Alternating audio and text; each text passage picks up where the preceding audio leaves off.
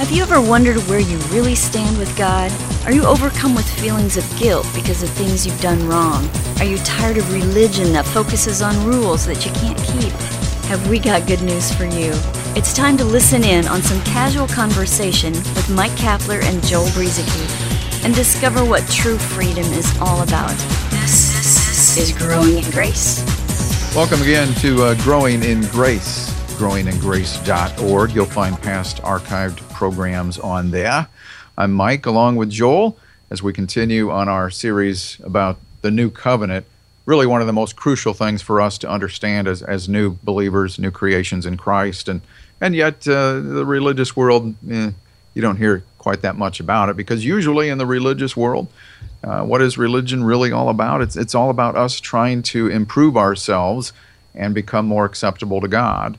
Whereas Christianity, true Christianity, the message of the gospel, is everything that God did through Jesus Christ on our behalf, and there's nothing that we can add to something that is already finished. So, uh, Joel, hey, hope you're doing okay, man. Yeah, doing well. And this, uh, you know, this all this new covenant talk uh, uh, you know, sometimes uh, over the years we've heard from people who have come across our podcast uh, because they've been searching the internet for the difference between the old covenant and the new covenant, or they'll they'll hear something somewhere, maybe in church, maybe on the radio, or somewhere in in their Christian world, they'll hear something, and they'll search it out, and they'll find us talking about this, and in many cases we've been told this is the first time we've ever heard anybody tell us this. It's the first time we've ever heard anything like this because in many churches you do hear a mixture. You don't hear people separating out the two covenants, calling the old covenant what it is. It had a purpose and uh, it, it was meant to be there, but it had a purpose in pointing to the new covenant. And then this new covenant in which we now stand, we're the beneficiaries of this covenant that that God made with Himself, and then He brought us into it.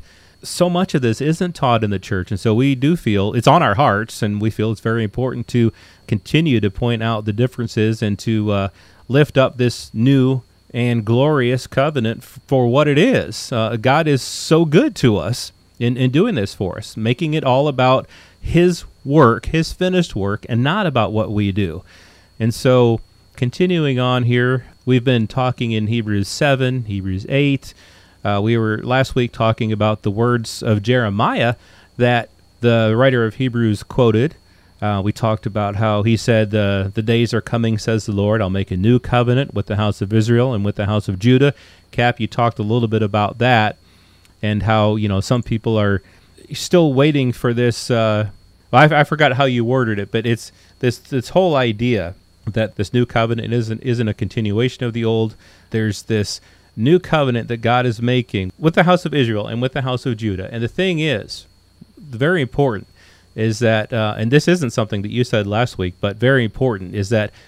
So some people say that Gentiles aren't part of this covenant because it's only for the house of Israel and the house of Judah.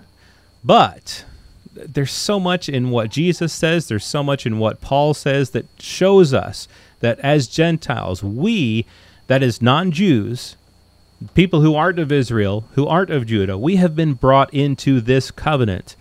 We never had a covenant. We were without a covenant beforehand. We were without God and without hope in this world, Paul says. And then God let us into this covenant. And so we're the beneficiaries too, not just Israel and Judah, but anybody, whosoever will. And so uh, I'll uh, pass it on to you. Jeremiah talks about this covenant that I'll make with the house of Israel after those days, says the Lord. I'll put my laws in their mind and write them on their hearts. I will be their God. They shall be my people. And we'll see where this goes today. Yeah, again, religious scholars who argue that the new covenant was to be made with the house of Israel. And the reason that the new covenant hasn't been uh, fully enacted yet is because they haven't accepted the terms of the agreement. Those who think that way really haven't understood some of what Jesus said. Jesus made it clear that Israel's rejection uh, of, of Christ, who is the new covenant, would not hold back the will of God because the new arrangement, again, as we said last week, it would not be made with fallen man, not you, not me, not any of us, not the nation of Israel, but it would be made with the Messiah who would represent Israel as the mediator of that, that, that because he, he's the one who would fulfill the law and complete uh, the, the requirement that the old covenant demanded. Jesus the mediator for israel. So the agreement so to speak would simply be to believe in christ from that point forward. It's not anything it's, it's not our our salvation and our place in this new covenant is not dependent upon anybody other than Jesus Christ and what he has already accomplished. So the agreement so to speak is simply to believe in Christ.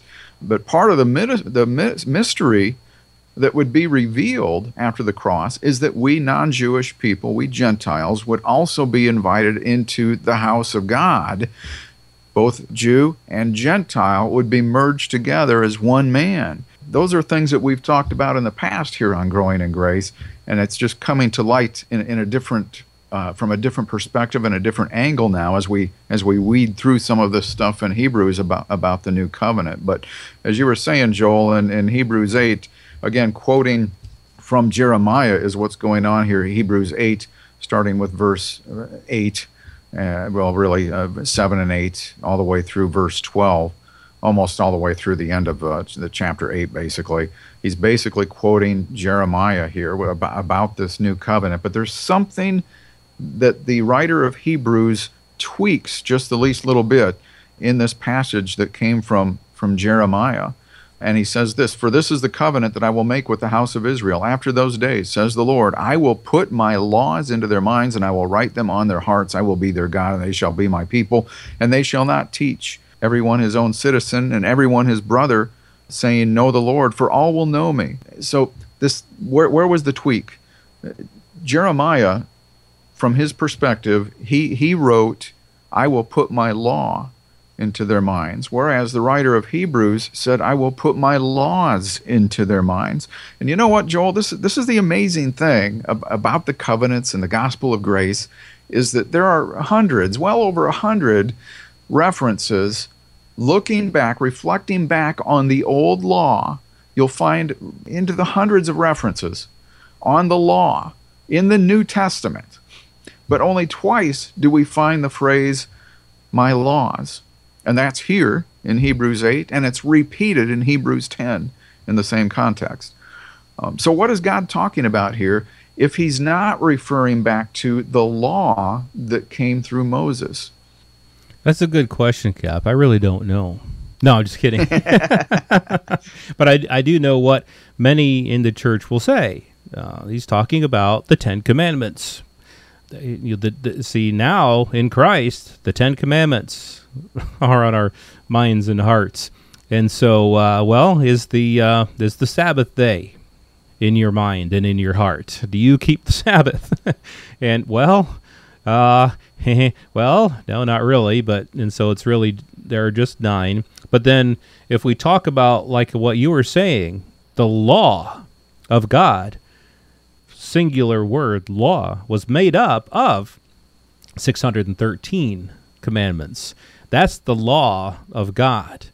And so when we're talking about uh, how um, the writer of Hebrews quotes uh, Jeremiah, but kind of tweaks it, like you say, I will put my laws in their mind and write them on their hearts. And, and, and elsewhere, we find in Paul's writings, we're not under the law, we're under grace. If you keep one law, you're bound to keep them all. Like if you're circumcised, you're, you're bound to keep the whole law, all of it, all 613 commandments. And so if if this is what is written on our minds and hearts, uh, Uh, you know the the law of God, then we're looking at 613 commandments that cannot be separated. We've talked about that in the past too. That the law of God is a package deal. It's it's a package. You you if you can't break them up.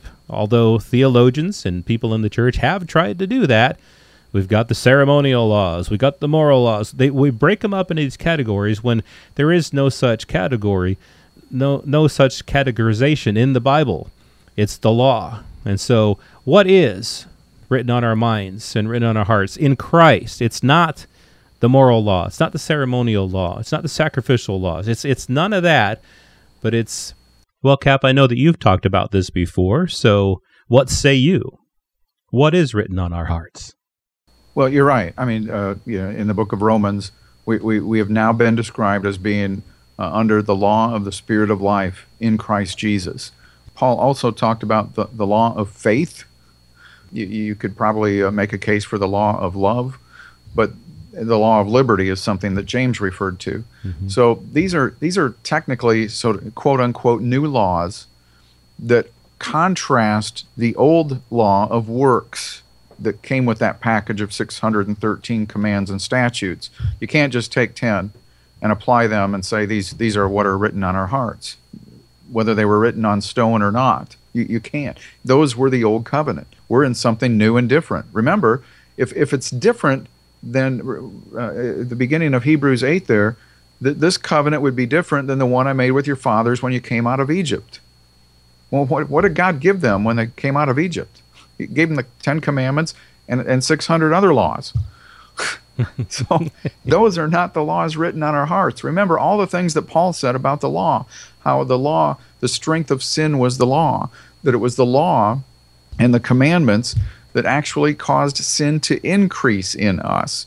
So that's another reason why we know it's not those old laws that are written on our hearts. It's something new and different. And I know somebody's going to say, well, don't you just think we should the world would be a better place if we all just kept the Ten Commandments. um, and uh, I would, I, you know, this would have been hard for me to say 15 years ago to somebody. But now that I am gaining a greater understanding of it, my answer would be no.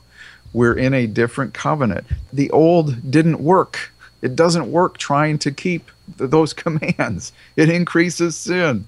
It, it has the opposite effect. It, it brings death, not life. I'm, I'm not bad mouthing the law here. I'm just saying that it, it didn't work for us. And so, what, wh- where are we then? We're in a place of, of the ministry of the Spirit. What used to have glory under the old way no longer has glory because the glory of the ministry of the Spirit, something new and different, far surpasses that. So we now live by the ministry of the Spirit, and it's the fruit of the Spirit now indwelling us and flowing through us. And that is what we should be living by the, the fruit of, of the Spirit and the ministry of the Holy Spirit and the finished work of Jesus Christ resting in that because the old law did not work. And that's why I think we see a tweak with the writer of Hebrews saying, My laws, plural. Yeah, because, you know, the law can't produce life. But in these things that you're talking about, there's there's plenty of life. in those things. So, continuing on with this passage, we'll have to get into this next week. I know we said we would talk about how the old covenant was made obsolete. Uh, we'll do that next week. And then uh, looking ahead, in the old covenant, God was looking ahead and he promised the new covenant. And he said, I will remember their sins no more. So the old covenant made obsolete, God remembering our sins no more. That's next week, right here on Growing in Grace at growingingrace.org. This has been Growing in Grace with Mike Kapler and Joel Brueseke, heard online through various internet sources around the world each week. To access hundreds of past programs, visit graceroots.org. Share it with a friend and listen again next week for more Growing in Grace.